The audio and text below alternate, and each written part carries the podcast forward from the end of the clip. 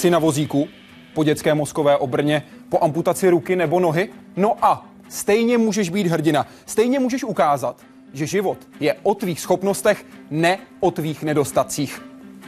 To je ta klíčová zpráva. Klíčová zpráva Paralympiády. Ne výsledky a počet medailí. I když o ty taky šlo.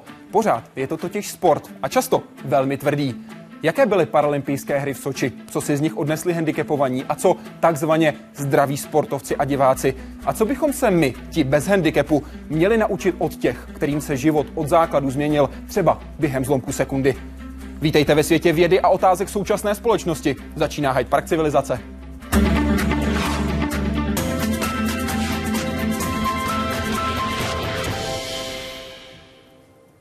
Hosty Hyde Parku civilizaci jsou dnes Oldřich Jelínek, český reprezentant na Monosky. Přeji dobrý večer. Dobrý večer. A taky český reprezentant ve sledge hokej, David Motička. Hezký večer i vám, Dobrý Davide. večer.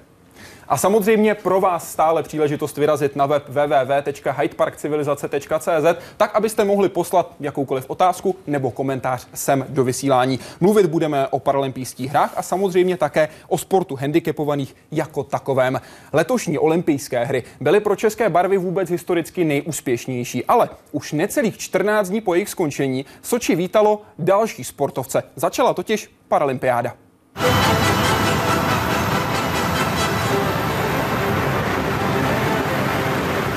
25. paralympijské hry, 11. zimní. 45 zemí světa vyslalo do Ruska celkem 547 handicapovaných sportovců. Velkolepé zahájení na stadionu Fischt v Soči stavilo na motivu lámání ledů. Neslo tak jednoznačné poselství prolomit bariéry mezi zdravými a handicapovanými, zbavit se předsudků. Jenže v souvislosti s událostmi kolem Krymu nemohly hry začít úplně bez politické pachuti. Я повторил I reiterated господину Путину uh, for Mr. Putin одну мою просьбу.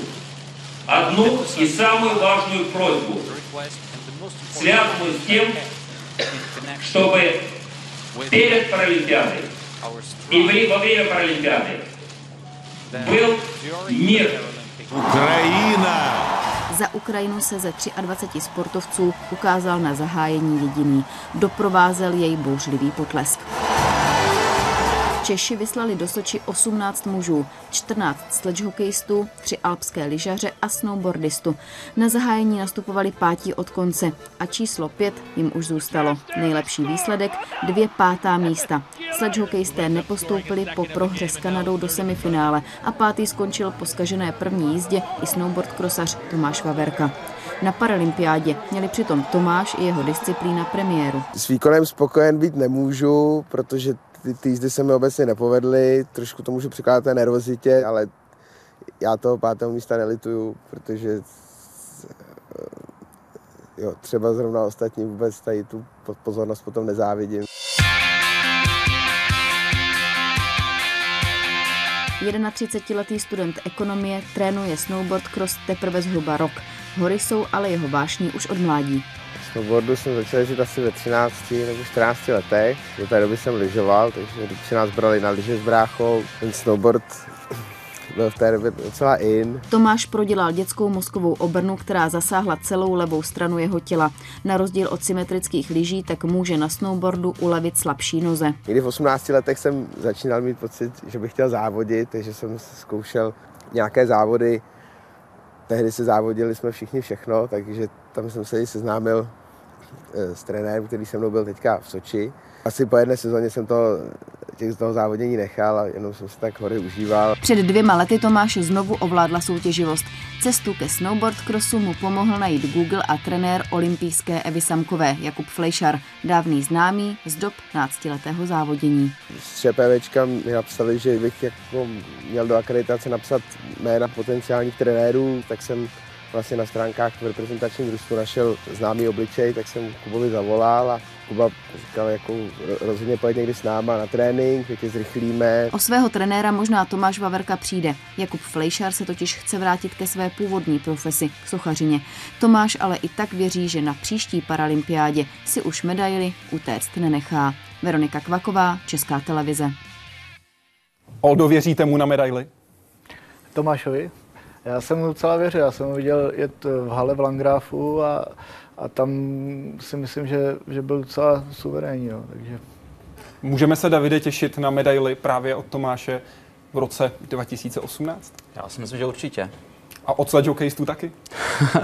Rádi bychom. Začneme tou olympiádou, která nás teď bude zajímat úplně nejvíc, tou letošní. Ptá se totiž Aleš, jaký je váš nejsilnější zážitek z letošní paralympiády? Jaký byl ten nejlepší a jaký nejhorší?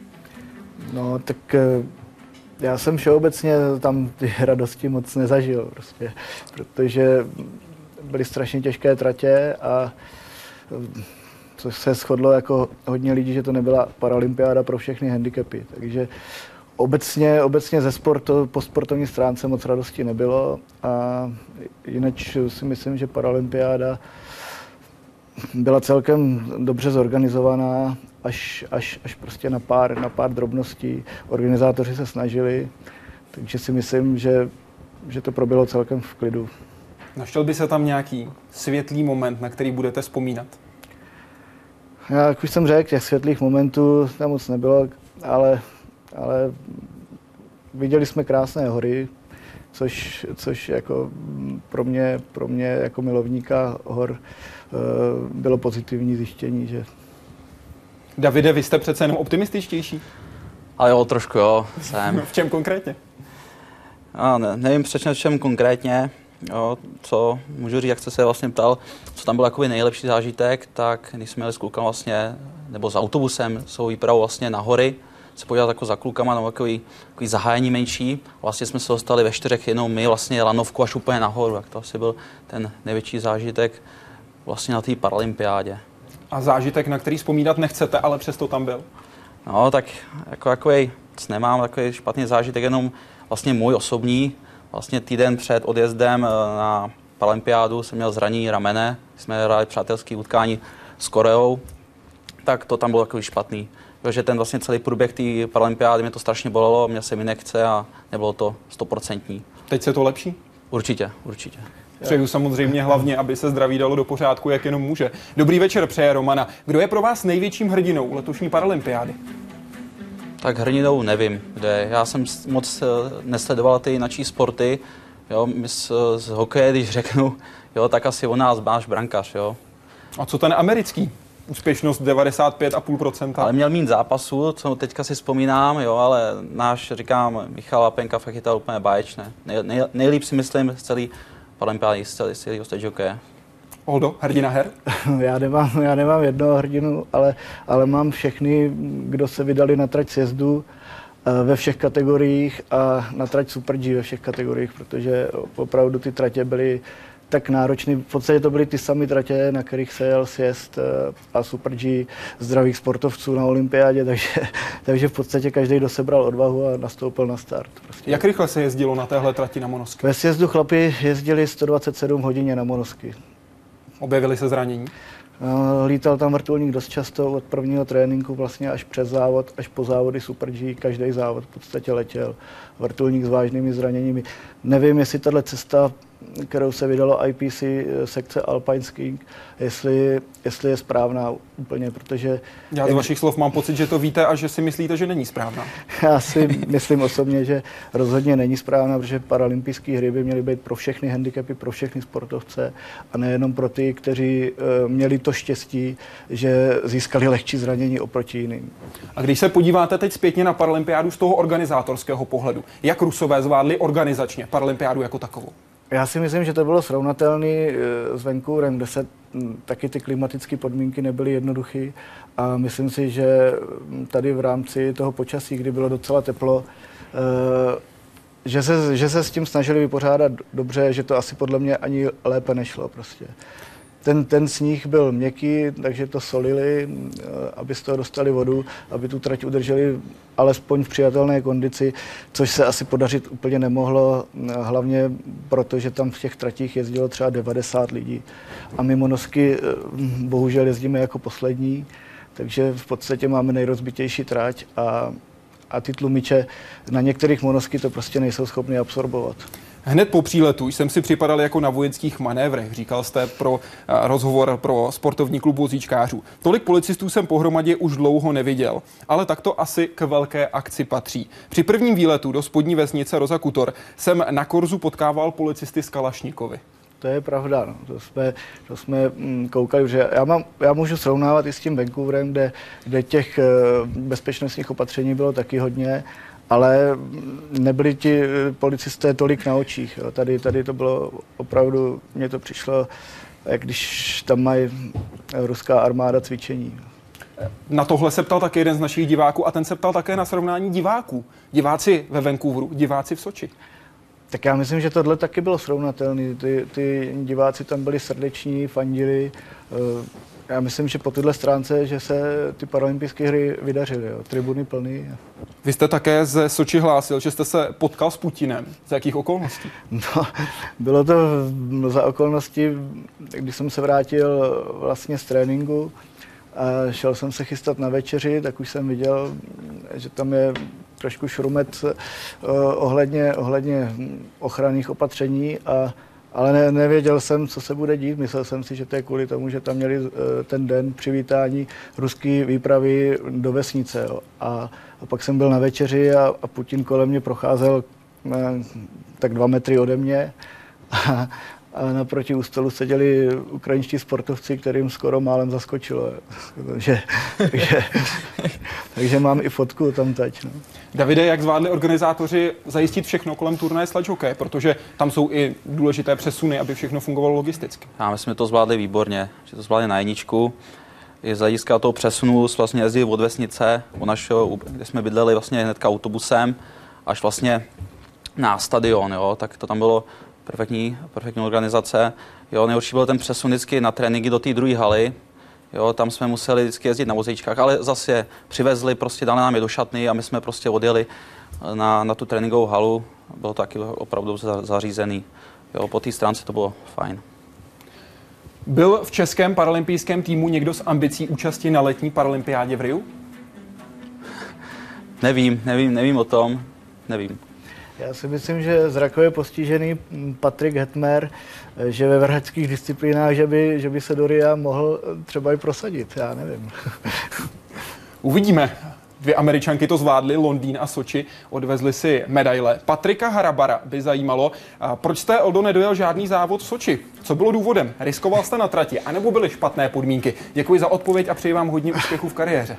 Bylo to jenom těmi podmínkami, které jste, Oldo, Tak zmiňoval? byl to, byl to souběh jakoby víc, víc okolností. Hlavně teda výběr opravdu těch těžkých tratí, protože my jsme v kategorii rozdělení do tří handicapů, v sedících kategorii, podle výšky leze. Jo. Čili, čili eh, eh, lidé, kteří mají tu lezi eh, vyšší jako já, tak v podstatě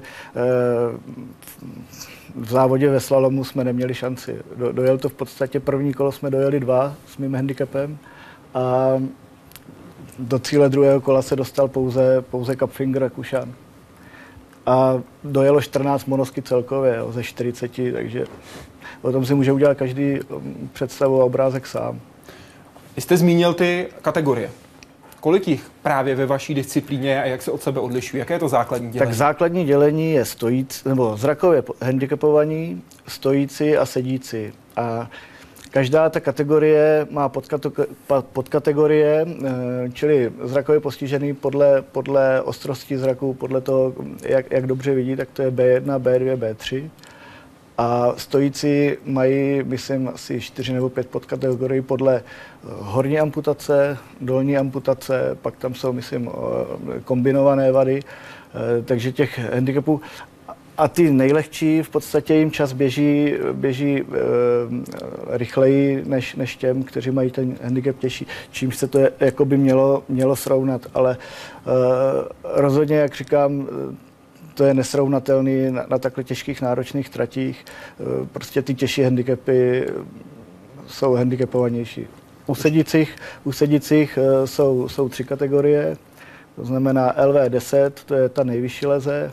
To je a vaše? To je moje. A pak tam jsou, pak tam jsou odstupňování LV11. eh, Ty kluci v podstatě už mají trošku i břišních svalů a cítí trošku bederní. A LV12, což jsou v podstatě kluci, kteří dokážou chodit pomocí berlí a nebo, nebo mají mm, amputace dolních končetin, takže v podstatě mají trup absolutně zachován. Takže tam je to, Takhle je to asi dost složité, pro veřejnost asi i těžko pochopitelné. No v podstatě, v podstatě tam jde o to, aby, aby jsme měli na ty trati všichni stejné šance. A máte, jsou tam ty dá se to přepočty. vůbec reálně takto nějakým způsobem matematicky přepočítat ten handicap? No, snaží se o to už, už já nevím, x let, eh, aby, aby to bylo nějakým způsobem spravedlivé, ale záleží, záleží prostě mm, podle toho, na jakém kopci se to jede. Když se jede na prudkém kopci, tak ty těžší handicapy nemají šanci. Eh, Když to je na nějakým přijatelným, tak bych řekl, že to je srovnatelný, že, že, že dokážeme zajet, zajet i, i naše kategorie LV10, jo, což se potvrdilo třeba i v tom obřím slalomu, který byl na přijatelnějším svahu, byla tam pouze jedna obtížná pasáž a vyhrál to kluk z mé kategorie LV10, eh, Kunz Švýcar. Jo. Pánové, myslíte si, že olympijské hry jsou stále ještě oslavou sportu nebo jen oslavou konzumu? Pořád naplňují Kuberténovy hodnoty. A co paralympiáda? Jak je na tom? Já si myslím, že pořád, eh, teďka jsem si tu otázku, Pořád je to oslava sportu nebo já si oslava myslím, že konzumu? určitě o toho slova sportu to je, pořád jo. Naplňují olympijské hry Kuberténovy myšlenky? Já si myslím, že ano. A paralympiáda? Taky si myslím, že ano. Oldo, jak to vidíte vy? Já si myslím, že oslava sportu to určitě je, jak je to velká akce, je to jednou za čtyři roky, všichni se na to chystají, všichni se na to těší. Jen mě mrzí, že, že prostě v některých mm, sportech, jako je alpské lyžování, že se to ubírá podle mě eh, trošku jinou cestou, než by mělo. Jdeme na web pro otázku od fanouška. Přeje dobrý večer a ptá se. Všude chybí peníze. Předpokládám, že i u sportu handicapovaných. Zajímalo by mě, co jste udělali pro to, abyste peníze získali.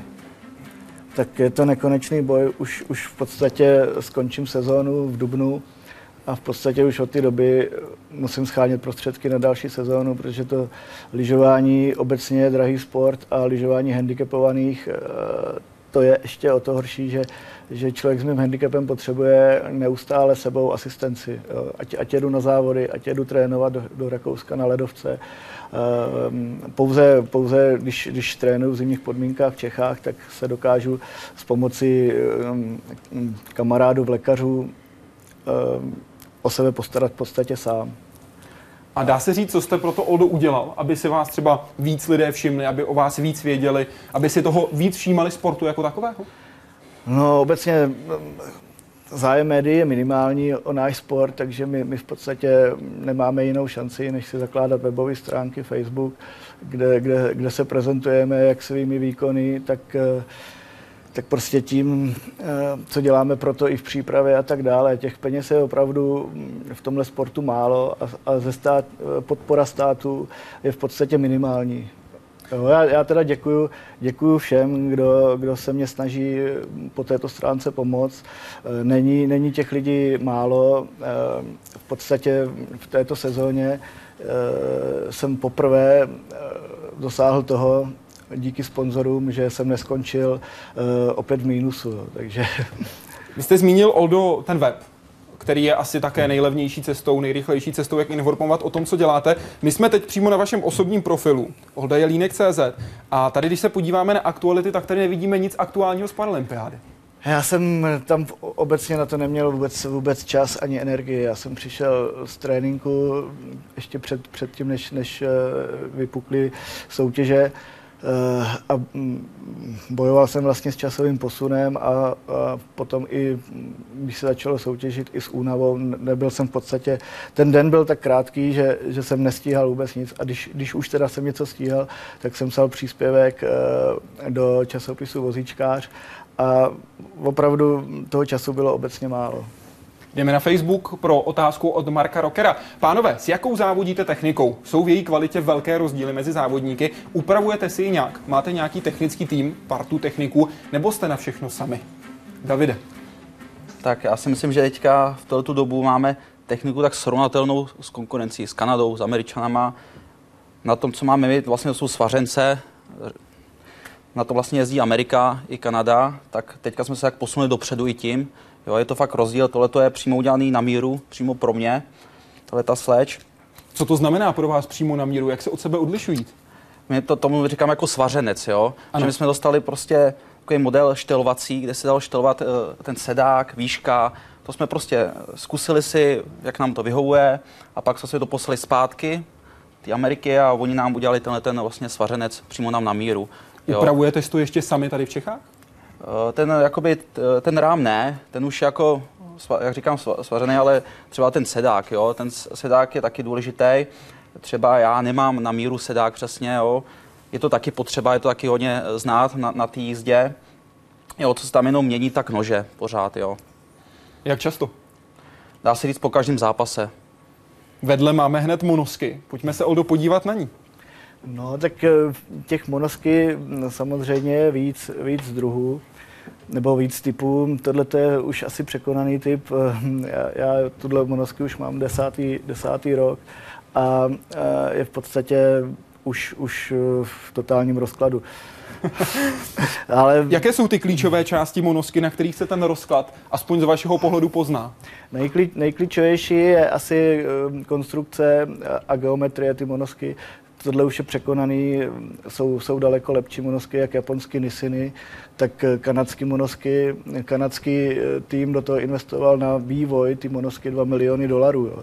A ta, ta kanadská monosky není vůbec eh, v prodeji, protože je jen pro interní potřeby kanadského týmu. Takže velké rozdíly, jak se ptal divák. Jsou to, jsou to ohromné rozdíly, taky ty monosky jsou úplně v jiný c- cenový relaci. Jo. Dejte Já- nám relaci. Kolik stojí takováhle v uvozovkách stará monosky a kolik by stála teoreticky ta nejnovější? No tak tam ty monosky, ty Nisiny stojí přes 200 tisíc. Tahleta, tahleta stála ve své době kolem 120-130 tisíc a Potr se ptá na monosky, omlouvá se za elementární otázku, ale zajímalo by ho, jak se reálně ovládá, a to s ohledem na různé stupně handicapu. tak eh, monosky obecně se ovládá stabilizátory, což jsou v podstatě kratší francouzské hole zakončené lyžičkami a ovládá se v podstatě náklony a myslím si, že eh, v těch všech kategoriích eh, sedících je to podobné, akorát, že ty eh, jakoby z nižší lezí mají daleko větší pohyblivost ty monosky. Jo. Ať, V okamžiku, kdy nemůžete používat břišní svaly. Tak eh, člověk v té monosky je ukurtovaný a má vyšší záda. Ty lidi, co, co ty břišní svaly mají a mohou je používat, tak ty záda mají nižší, čili mají daleko větší eh, rozsah pohybový a dokážou teda i, i v těch větších rychlostech toho víc ustát. Ve 120. Je možné si to někde vyzkoušet? Ptá se Potr. Tak určitě mm, existuje sportovní klub vozíčkářů, kde jak oddíl lyžování, tak outdoorový e, oddíl, kde se dají různé sporty vyzkoušet, i to, i to lyžování. Jsou tam erudovaní odborníci, instruktoři, kteří mm, e, se o začát, začínající vozičkáře postarají po všech stránkách, ať už zapůjčením monosky, lyží, stabilizátorů a tak dále. A instruktora předpokládám. Samozřejmě. Jak moc tvrdá hra je sledge hokej? Na těch sedobruslích sedíte hodně nízko. Co z toho vyplývá pro úpravy střídačky a trestné lavice? Průhledné mantinely, vjezd na led bez chutku a podobně? Sedobrusle, používá se to, nebo Kristián tady vytvořil jsem- úplný novotvar? Já jsem to, nikdy slyšel, neslyšel. To jsem slyšel poprvé, se do Bruselu, to jsem nikdy Chytne neslyšel. se to u sledge hokejů? Já si myslím, že ne. Jak moc uh, tvrdá je hra sledge hokej? My se ostatně můžeme také podívat na některé záběry, zatímco budete povídat o svých zkušenostech. Já si myslím, že tvrdá je, určitě tvrdá je. Jak jsme nízko, jak sedíme, jak je tam takový tvrdší mantinel, tak uh, prostě ty nárazy, jo, máme tam vlastně na hokejkách bodce, jo, eh, jako určitě mm, to není procházka, jo, jako, co bych řekl ještě, No to, co my vidíme v klasickém běžném hokeji, tak vidíme bodyčeky, nárazy na mantinel, srážky uprostřed kluziště. Vidíme to samé také u sledge hokejistů? Určitě, určitě vidíme, jo, tam ty nárazy jsou velké, jo, když eh, prostě třeba eh, berete puk eh, u mantinelu, jo, tak když vás člověk narazí, další hráč, tak je to náraz velký, jo, a je docela Tady to vidíme nepříjemný. ty záběry, dokonce jak to také schytali Češi přímo u mantinelu. Já bych se k tomu Ano, ještě, Oldo. jak jste se ptali, jaký je největší zážitek, tak jsem zapomněl na jednu věc, že jsem byl na zápase Česká republika, Kanada a to pro mě jako byl opravdu nezapomenutelný zážitek. Jak atmosférou, tak kluci nasazení ohromný Jo. a opravdu je to tvrdý sport, byl jsem až překvapený. Tak ta, s tou kanou jsme fakt hráli dobře, tam to fakt bylo hodně zajímavé, no. Jsou Kanaděni takový tvrdáci, teď jsme viděli tedy český Ne, dres. Ta Kanada, ta je úplně na čí úrovni, ta je na čím úplně levelu, jo, ta fakt hraje úplně jinak, takový kanadský hokej, tvrdý strašně, jo. Oni nic nedarou a když jim prostě dáte hit, tak řeknou good, jo, a ještě mám pozbudě dobrý hit, jo. jo. Je pravdou, že třeba do kanadského a hlavně amerického týmu se dostávají váleční veteráni? Určitě, určitě. I bavili jsme se s jiným američanem, eh, sa, prostě taky byl z Iráku, hnedka zraní, hnedka oslovili prostě už v nemocnici, jo, pojď hrát hokej. Jo, a prostě za půl roku šel a jich, mají tam hodně, hlavně Amerika, jo. Jdeme na web. Otázka od Lenaky. Kdy se lidé většinou dostávají ke sportu handicapovaných? Jsou to v uvozovkách jen lidé, kteří mají za sebou nějaký úraz nebo něco podobného zažil někdo blízký? Nebo jsou to lidé z různých oborů a bez nějakého osobního spojení? Oldo, jaká je vaše zkušenost? Tak já si myslím, že eh, ke sportu handicapovaných eh, se dostávají lidi hlavně po úrazech a mm, nebo, nebo prostě jestli mají nějakou vrozenou vadu už od dětství, tak eh, jsou třeba k tomu sportu vedení rodiči. A myslím si, že, že, že se tomu věnují hlavně lidi, kteří měli i sportovního ducha předtím. Jako. Takže Ale ti, kteří nemají tu osobní zkušenost, tak hledají ke sportu handicapovaných třeba jako dobrovolníci, jako trenéři tu cestu obtížněji? Nebo minimálně bychom možná měli A říct? tak já si myslím, že, že třeba um, co se týká mých, mých zkušeností třeba s lyžováním, tak si myslím, že tam uh, u nás nouzy nemáme, protože v- fůru lidí studuje, studuje obory uh, jako fyzioterapii a tak dále a potřebují to třeba ke své praxi. Takže my o asistenci mm, třeba, co jsem začínal lyžovat, tak si myslím, že nikdy nebyla nouze. No. Dobré zprávy. Malinka přeje dobrý večer. Jaké jsou vztahy mezi handicapovanými sportovci? Jsou upřímnější než u zdravých sportovců? Já si myslím, že tak upřímní nejsou, jo. My se chováme tak zvláštně jako u toho sledge je takový jako výrazný, protože ten náš tým se skládá prostě z kluků, kterým je 27 a s kterým je třeba 47, jo. Protože tam je to rozdílný, jo. Já bych řekl, že ne. A co mezi sportovci z různých týmů, z různých zemí? Tam je taky to napětí spíš na ledě, jo. Jo, že si nic nedáme líbit, ale když se prostě potkáme někde třeba v herně, jsme hráli s Kanadou, prostě s Bridgesem, nejlepším hráčem Kanady, prostě ping-pong, úplně v pohodě jsme zahráli, bylo to fakt dobrý, jo. Jako mimo hokej jsou dobrý, jo, ale na, na, to, na tom hokeji, na tom ledě prostě neznají kamaráda. Oldo, co na svahu? Tak u nás je to obecně, že máme kamarádské vztahy, vzájemně si přejeme, i mezi, mezi ostatními není žádná řevnivost, prostě John Gee se ptá na webu, je doping také problémem sportu handicapovaných? Jsou handicapovaní sportovci pod dohledem anti, antidopingových komisařů? Pokud ano, jaká jsou pravidla pro kontroly? Určitě ten doping je tam hodně hlídaný. Hnedka vlastně první den, co, co jsme hráli, tak hnedka, myslím, nevím, 4-5 kluků šlo na doping, jo, tak tam to bylo hodně hlídaný z té té stránky. Zrovna co, co jsem četl, než vlastně jsme začali hrát, tak jsem četl na, na webu, že jeden Ital právě mu našli steroidy, jo, tak úplně jsem koukal na to, jo. Tak říkám, je, tam, je to tam hodně hlídaný, hodně to, tohle směru. Doping tedy méně často, ale stejně se objevuje. Ano, ano, určitě. Na Facebooku se ptá Emil, co dělají sledge hokejisté v mimo hokejové sezóně? Vzhledem k charakteru vašeho sportu odhaduji, že byste mohli být kvalitní handbikeři. Jste? Handbiker bych chtěl být, ale nemám handbike, protože stojí hodně peněz. Jo. Měl jsem teďka půjčený na týden, úplně báječná věc. Jo. Já se snažím, já chodím hodně do posilovny, i na normálním kole jezdím, vlastně s jednou nohou, bez protézy. Takhle asi, no.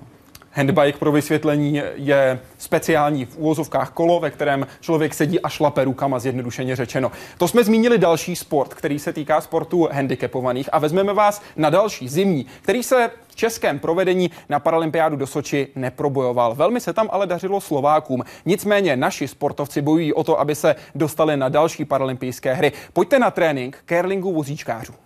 9 asi. Ukaž mi to. Tady. Takto vypadá pohled hráče curlingu na vozíčku. Stejná dráha, stejné kameny, stejné zapálení pro hru jako u těch chodících. Pár detailů by se ale při srovnání s klasickým curlingem přeci jen našlo. Ve vozíčkářském curlingu eh, je rozdíl takový, že hrajou v týmu hráči obou pohlaví. Další odlišností je, že odhazují z místa. To znamená, že se neodrážejí z odrazových heků. Největší rozdíl je, že my nepoužíváme ta košťata, která jsou tak charakteristická a každý, kdo slyší poprvé o curlingu, tak říká, a to je ten sport, kde se mete těmi košťaty. Tak já říkám, ano, to je ten sport, ale my nemeteme. Curling se neobejde bez hracího kamene. Ten vyrábí ze speciální mrazu a nárazu vzdorné žuly jediná malá skotská firma. Kámen váží téměř 20 kg.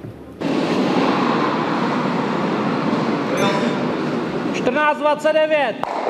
Dát rychlý kámen je poměrně fyzicky hodně náročné. Vozíčkáři kameny na rozdíl od chodících odhazují pomocí tyče, extendru.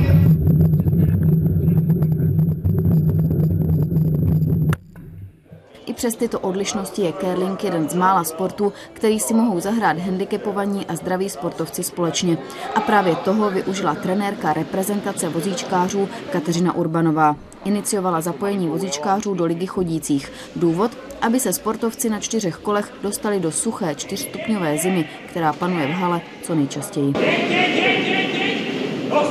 Liga chodících se koná x kol během sezóny, kde mají příležitost se hráči vozíčkářské reprezentace zlepšovat a určitě to přináší ovoce. S čím mají ti hráči zdraví trošku takový etický problém, tak je, že v druhé polovině kruhu vlastně už můžete škodit tím, že vymetáte ten kámen soupeři, aby vyjel ven a někteří soupeři chodící se mě ptají, jestli to jako můžou dělat, jestli nám to nevadí, protože my jim to dělat nemůžeme, tak já říkám, hrajte prostě, jak vy jste zvyklí, my taky hrajeme, jak jsme zvyklí. A je fajn, že nás berou, alespoň se tak tváří, že úplně normálně a už někteří museli zkousnout i porážku od nás. Přestože jsou mezinárodní vrcholové týmy vozíčkářských kerlerů vyrovnané, naši v roce 2011 vypadli z mistrovství světa a od té doby se marně snaží projít přes přísnou kvalifikaci. Věřím, že naše šance na úspěch v podobě zimních paralympijských her v Jižní Koreji jsou. My jsme si vlastně už v minulosti na různých dílčích turnajích vyzkoušeli, že skoro všechny ty týmy, které teď byly na paralympiádě, jsme někdy v minulosti porazili.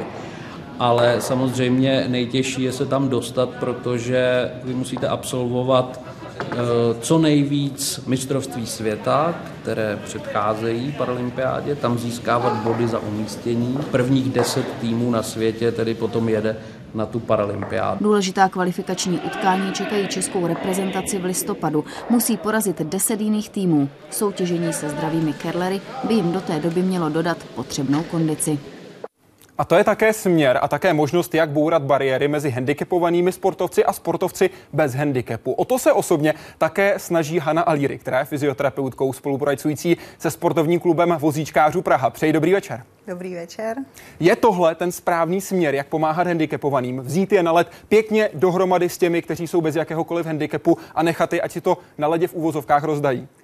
Já si myslím, že integrace takhle handicapovaných mezi zdraví je určitě dobrý postup, ale zatím to teda ve světě moc nevypadá, že by to k tomu spělo ve velkém. I když pravda je, že v tom lyžování třeba taky srovnávají ty výsledky, jsou teoreticky srovnatelný s těma faktorama, který oni jezdí časově.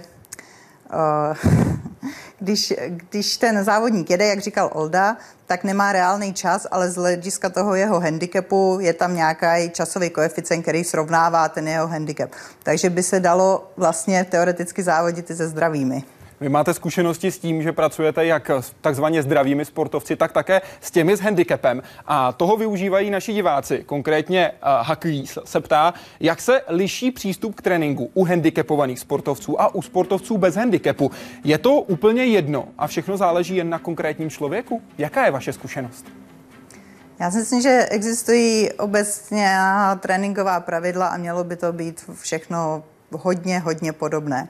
Tady jde o to, že u handicapovaných sportovců to tělo není úplně fyzicky připravené na to mít takovou obrovskou zátěž, což teda u vrcholového sportu i zdravých lidí taky není připraveno. Jo? Prostě jsme vyvinutí k nějakému nějakým pohybovým stereotypům a ten vrcholový sport jde přes limity, přes hranice toho. A z hlediska, jestli je to handicapovaný sportovec nebo nehandicapovaný, by ten přístup měl být podobný. Zůstaneme ještě u této oblasti, protože paní fyzioterapeutko ptá se dokl. Jaké máte zkušenosti s handicapovanými i zdravými sportovci, kteří z nich jsou svědomitější při potřebných cvičeních? To je naprosto individuální. Já si myslím, že zase nezáleží na tom postižení, záleží na člověku, na osobnosti, kolik jakou má on vlastní motivaci, jak mu dává motivaci okolí, proč ten sport dělá vlastně. Jestli to dělá jenom proto, aby si poměřoval síly s ostatními, nebo to dělá, protože ho to baví. Není rozdíl mezi postiženými a nepostiženými. Jaký je rozdíl v okamžiku, kdy připravujete to, co sportovec potřebuje? Jaké jsou speciální cviky, které například závodníci, kteří jako Olda závodí na monosky, musí dělat navíc oproti těm, kteří závodí mezi zdravými sportovci? Tak záleží na tom typu toho postižení. Eh, jestliže je to paraplegik, bude to jiný než kvadruplegik, bude to jiný, jestliže je to člověk po amputaci nebo nějaký hemiparéze postižení po dětské mozkové obrně od narození. Jestliže je to získané nebo vrozené. Eh, nicméně z hlediska nějaké přípravy a potom i regenerace, ty zásady jsou stejné, ale bude to rozdílné, jestli budu cvičit víc nohama, nebo jestli budu víc cvičit s rukama, nebo jestli se budu věnovat stabilitě trupu. Záleží na vyšetření nebo kondici aktuální a dlouhodobí toho člověka samotného. Dáme si konkrétní případ. Vezmeme si jako konkrétní případ českého reprezentanta na monosky Oldu Jelínka. Uh-huh. Olda Jelínek se potřebuje připravovat na to, aby zvládal závody, které jsou velmi těžké, které jsou náročné a ve kterých musí být stoprocentně fyzicky připraven. Takové požadavky jsou i na závodníky, kteří startovali nikoli na paralympiádě, ale na olympiádě. Musí také trénovat, také se připravovat. Jaké cviky ale musí dělat Olda navíc, jakožto závodník na monosky? Ah. Z hlediska ještě zase specializace teda toho sjezdového lyžování.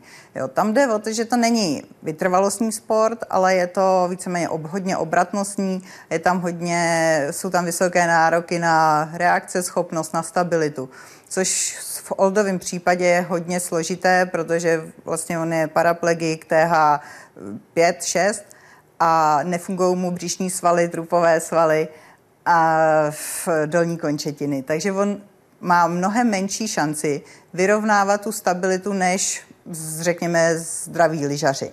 Má mnohem méně svalů, které by to mohly vyrovnat. Takže on by se měl specializovat na tohle stabilitu, hodně cvičit ty svaly, které mu ještě fungují a ty, které mu vlastně jako nefungují, tak zase se o ně starat z hlediska té regenerace, protahování a, a tak. Dělá to? Je to svědomitý sportovec? Uh, asi se snaží, ale nikdy píle není nikdy dost. Oldo? tomu řekl, že eh, v podstatě nějaké kompenzační cvičení by člověk eh, s mým handicapem určitě dělat měl, ale já kolikrát přijdu z tréninku, tak v podstatě vorvaný, že, že jsem rád, že si lehnu do postele a můžu dvě hodiny regenerovat, protože já už jsem jako starší ročník a, a mám kloubní systém na rukou, docela zničený artroza v rukou, karpální kanály, takže já po tréninku, kde třeba tři hodiny trénuju slalom, tak jsem v podstatě dvě hodiny nepotřebný. Další cvičení jsou ale spojena s vozíčkáři, kteří potřebují žít běžný život tak, aby byli co nejvíce zdraví, protože přece jenom ty zdravotní problémy mají dopady také například na vnitřní orgány těla, tak aby tělo drželo v úvozovkách pohromadě. Kolik času tohle zabírá? Tak obecně eh, já, já, se snažím, já se snažím trošku jít tou cestou regenerace, jo, takže eh, já přes léto v letní přípravě jezdím hodně na tom handbajku, jak už tady bylo řečeno, já najezdím od eh, prakticky dubna do, do října, kdy se dá jezdit 3500 km na handbajku, takže prostě ten svalový korzet eh, mám docela, docela v pořádku na, na, na ty monosky, kde dochází i k těžkým pádům, tak já to musím zaťukat, zatím jsem neměl vážnější úraz až na nějaký zlomený žebra a operaci ramena takže si myslím, že zatím díky tomu svalovému korzetu, který mám uh, vypěstovaný, tak držím docela pohromadě zatím. Zaklepávám taky, aby to všechno dál platilo. Lze nějak ovlivnit sílu motivace, aby vůle zvítězila nad nemůžu, nejde to. Nelze poradit psychicky oslabeným něco ze zkušeností paralympiků. Jak překonat chvíle své slabé vůle? Lze s tímto cílem sehnat poradce či pomocníka? Jak překonat nemůžu, nejde to? Máte na to nějakou radu? To já nevím, to já jsem to, to vůbec nikdy neměl. Vždycky to šlo? Přesně tak. Já si myslím, že vždycky to musí jít. Jo? Jsou takový prostě lidi, že to tak nemají nastavený, ale prostě já si myslím, že to tak musí vždycky jít. Hanko, pracujete vy se sportovci také po té psychologické stránce, také potom, aby si vnitřně věřili? Já osobně ne, protože v tom nejsem vyloženě vzdělaná a obutá, ale bylo by to rozhodně potřeba, protože ta psychologická stránka sportovního výkonu má obrovský eh, rozsah a myslím si, že si to hodně sportovců stále neuvědomuje. Oldo, vy jste říkal před Vancouverem, že jste docela nervák. Jste pořád nervák i v roce 2014. Já si myslím, že, že od, od Vancouveru jsem udělal ohromný kus jako práce, i výkonnostně jsem se zvednul. Eh, já, já si myslím, že, že v této době, já už to beru, tak nějak jak to, jak to jde, každý rok na, navíc, co, co budu moct eh, sportovat na tyhle ty úrovni, beru jako pozitivum a už se, už se z toho tolik nehroutím. Prostě je, je to na psychiku, je to náročný, protože ono, co se budeme povídat, tenhle sport je trošku nebezpečný a na startu závodu se člověku určitě honí hlavou různé myšlenky. Já myslím, že to tak má každý a že jde jenom o to, jak se s tím člověk popere. Vy jste v, ro- v rozhovoru pro rozhlas říkal, vidím to na startu, jak jsou všichni bledí a když se pak bavíme v cíli, tak jsou šťastní. No to je mm, šťastný, že, že se ve zdraví dostali a v pořádku do cíle a že, že třeba podali takový výkon, jak si představovali. Takže on tam hraje roli ten adrenalin. Přeji dobrý večer. Úplně pochopím, pokud nebudete chtít odpovědět. Jak jste se dostali na vozík, jak jste zvládli ty nejtěžší chvíle, které to byly? Děkuji moc a přeji hodně síly do života. Davide, váš handicap, chcete o tom mluvit nebo ne? Můžu, není problém. Mně se to stalo, je to sedm let, jsem havárku na motocyklu. Myslím, že to stačí asi. Oldo? Já před 15 lety auto nehoda a, a myslím si, že až na první dva roky po úraze, kdy jsem se s tím jako trošku prál, tak eh, pak už, pak už mě zachránil sport a, a myslím si, že teď už jsem absolutně v pohodě a srovnaný ze situací. Jak se vyvíjí život člověka, který je handicapován v důsledku nějaké náhlé události? Od oné události až třeba k paralympiádě. Čím prochází fyzicky i psychicky? Co je ve vnímání života úplně jinak? A co a jak pomáhá nejvíc vyrovnat a najít tu novou v úzovkách identitu? Oldo, co vám pomohlo? Jak už jsem řekl, tak mě pomohl hlavně, hlavně sport. Já Takže rychle se vrátit do společnosti, začít dělat něco, naplnit život? Mm, Přesně tak a já si myslím, že mm, obecně by lidi měli sportovat, protože to člověka mm, jako nabíjí energii a tak dále. Takže já jsem v podstatě po těch, jak jsem říkal, dvou letech jsem se ke sportu vrátil a, a jsem moc rád, že jsem to udělal. Davide, zažil jste vy nějakou těžkou chvíli, se kterou jste se vyrovnával, ať už jakkoliv? Já si myslím, že ne. Já, jak se mi to stalo, tak hnedka po, po tom, jak jsem vlastně se probudil v nemocnici, tak jsem prostě věděl, že tu novou, že o ní přijdu. Jo, mě to trvalo ještě tři dny, pár operací, ale byl jsem úplně v pohodě. Já už jsem úplně eh, přehodnotil všechny věci v hlavě prostě a myslím si, že jsem neměl problém se vrátit eh, do normálního života. Jo, spíš mě to nakoplo. Chtěl jsem prostě víc něco dokázat, jo. Jo, i třeba v tom sportu. Sport mě taky vlastně do toho dostal, jak posilovna. Prostě hned jsem přijel z nemocnice, dva týdny jsem byl v nemocnici, hned jsem přijel a hned mě odezli do posilovny. Já jsem byl bílej úplně, 25 kg jsem zhubnul a prostě hned jsem si chtěl jít zacvičit, jo. Jsem strašně oslabený a prostě chtěl jsem to. Jo, také jsem se rychle skopil, přátelé, rodina, jo, to mi taky hodně pomohlo. Hanko, je tohle ta správná cesta? Rychle se vrátit do toho procesu a klidně brzo, jak o tom teď David hovořil, po tom úraze vyrazit do posilovny, samozřejmě za předpokladu, že se dělají ty správné cviky.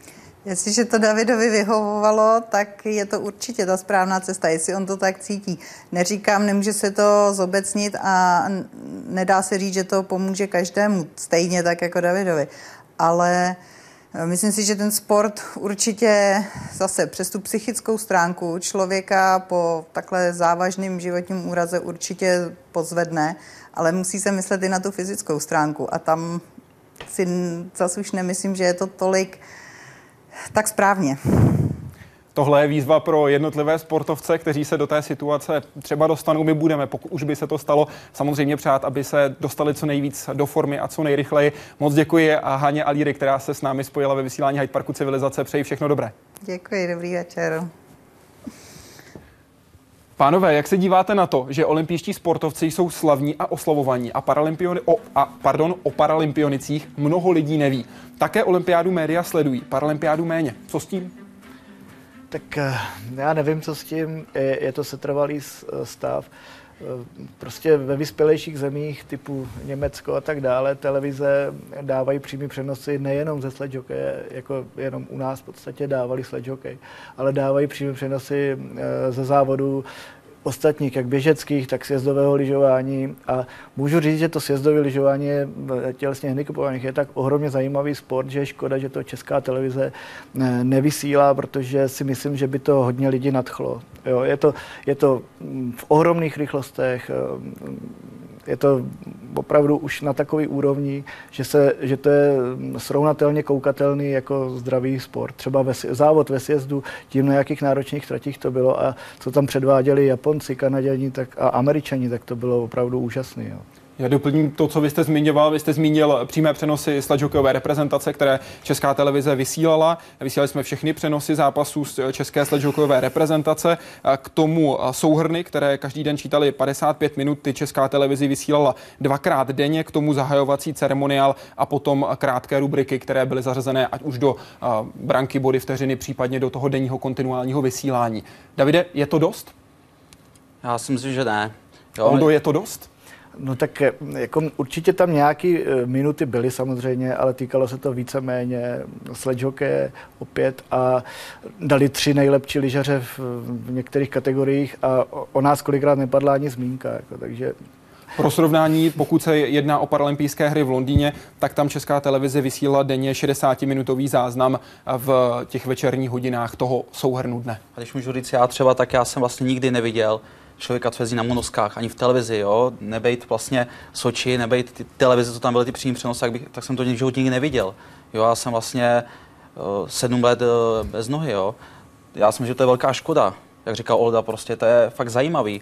I sledžok je taky zajímavý, ale tohle to prostě taky, jo. Když někdo letí 120 km rychlostí, prostě, tak to někoho se musí zajímat, jo.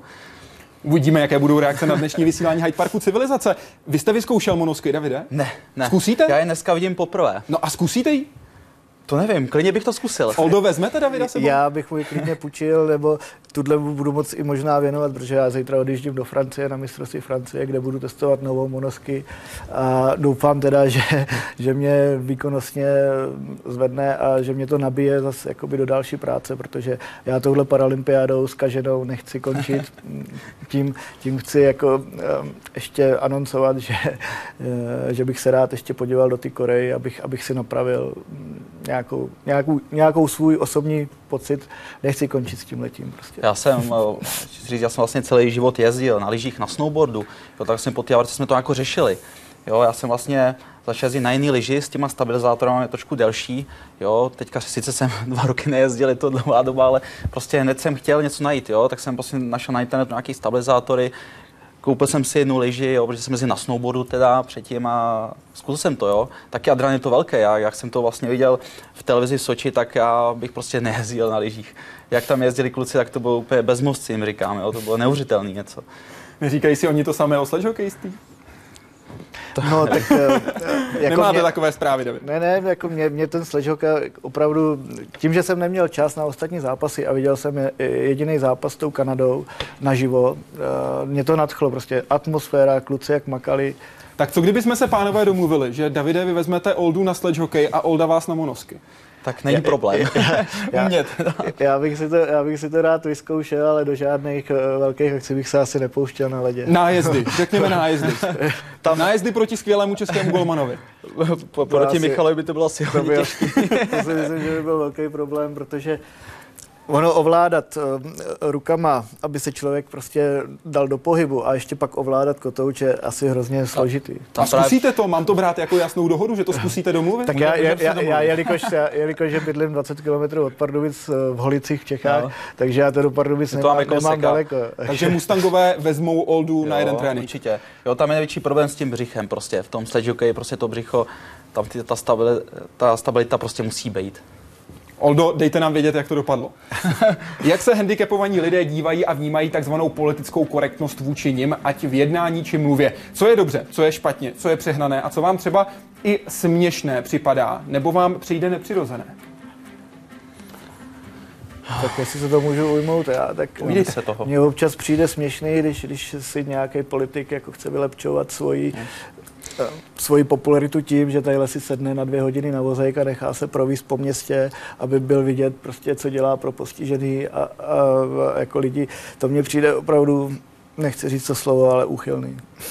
Já jsem to taky viděl tohleto v televizi a taky mi to připadalo směšný. Tam se řešili chodníky prostě, jo, a on mohl stát, sejít si z, toho chodníku, na- nastoupit na ten vozíček, jo. Tohle Nebyly to akce, teď nevím, na co přesně narážíte. Upřímně přiznávám, vím, že se eh, konaly akce, které brali, eh, které organizovaly eh, většinou neziskové organizace, které brali politiky, aby si vyzkoušeli život na vozíku, Dobře, aby víc ale- přemýšleli o ale- bezbariérovém přístupu třeba k městské hromadné Ale dopravě. život, život na vozíku je jedna věc a, a když se na ně člověk sedne na dvě hodiny, je, je to taky jiná věc. Prostě já, já si myslím, že každý ví, jaký ty bariéry jsou a, a nemusí to takhle okatě dávat politici a zviditelňovat se na tom prostě. Davide? Určitě vozíček je v tomhle složitější, ale jakoby my, co máme protézu, tam je to jednodušší v tomhle. My se dostaneme tak třeba všude, jo, tam v tomhle tom problém není. Jo. A obecně ještě, jestli bych k tomu mohl říct, Určitě. tak mladá generace už je dneska tak eh, v tomhletom směru eh, na- nad věcí, že, že se chovají opravdu úžasně. Jako, jo? Když, když člověk nepotřebuje pomoc, tak se nevnucují, když, když prostě člověk si jim řekne o pomoc, tak a, absolutně v klidu pomůžou. Je to V jednom z předchozích dílů jsem zaznamenal, že handicapovaní si s češtinou nelámou hlavu a používají ji tak, jako ostatní. Například nevědomí se na to podívá. Jak to máte vy? Tady se Jindra odvolává na rozhovor, ve kdy byl ve studiu Jiří Ježek a spojili jsme se s nevědomým Tak. horolezcem Honzou Říhou. U nás v šatně, třeba v Lize v Pardubicích, tak tam je to hodně, jo. My se nazýváme kripl, jo, dones to sem, jo, třeba kde jsi nechal nohy, jo. Prostě takové ty hlášky tam jsou, jo, ale to je jenom mezi námi, jo. Kdyby nám to řekl někdo zdravý, tak to není ono, jako když to říkáme my takhle. A u nás taky černý humor jako funguje, protože používáme kolikrát repliky z různých filmů, třeba například z Homolkových, když se rozsekám, tak pak řeknu, už ten krám nechci na nohy. Takže je to občas, je to občas, prostě člověk se na to musí poznít s humorem. A to, jak by se k vám měl, Oldo, člověk, který se s vámi setká poprvé, jak by se k vám měl chovat? Úplně normálně A- neřešit a- abso- vůbec nic, nepřemýšlet nad tím, jestli řekne, dojdu tam, skočím na nákup a podobně? Absolutně přirozeně. Facebook a otázka od Pavla Janera. Jaký máte svůj zatím nesplněný největší sen? Davide. Hou, nesplněný největší sen. Hmm, tak to je zajímavá otázka. Tak to promyslete. Oldo, už jste promyslel, jaký je ten váš sen? Tak já obecně chci, chci žít spokojený život, mít spokojenou rodinu s přítelkyní a to je asi to, to největší, co, co člověk může od života čekat, aby, aby, aby fungoval jako rodina, aby byl zdravý. Davide? Tak já se taky k tomu nepřipomínám, já jsem myslel jako spíš ke sportu, jo, ale určitě spokojený život, prostě ta rodina je základ, jo. Ten sport, eh, jasně, člověk by chtěl mít prostě nějakou medaili na, na ty třeba pa, paralympiádě za, za čtyři roky v Koreji, jo, ale říkám, ta, jak říká Olda, ta rodina je, je opravdu ten nejdůležitější. Stephen Hawking říká, pokud je člověk handicapovaný, měl by se soustředit na věci, které může dělat a nelitovat toho, že něco dělat nemůže. Vidíte to stejně? Oldo? Absolutně bych se pod to podepsal, protože Ano. život je o tom, aby se člověk ne, neděubal v minulosti, ale myslel spíš do budoucna a pozitivně. Přesně tak, člověk musí myslet dopředu. Takže tady máme citaci, pod kterou jsou podepsáni Stephen Hawking, největší, možná nejslavnější fyzik současnosti, český reprezentant na monosky Oldřich Jelínek a David Motička, který reprezentuje Českou republiku ve sledge hockey. Děkuji, že jste byli hosty Hyde Děkuji Parku taky. civilizace. Mějte se Děkujeme, hezky. hezký večer.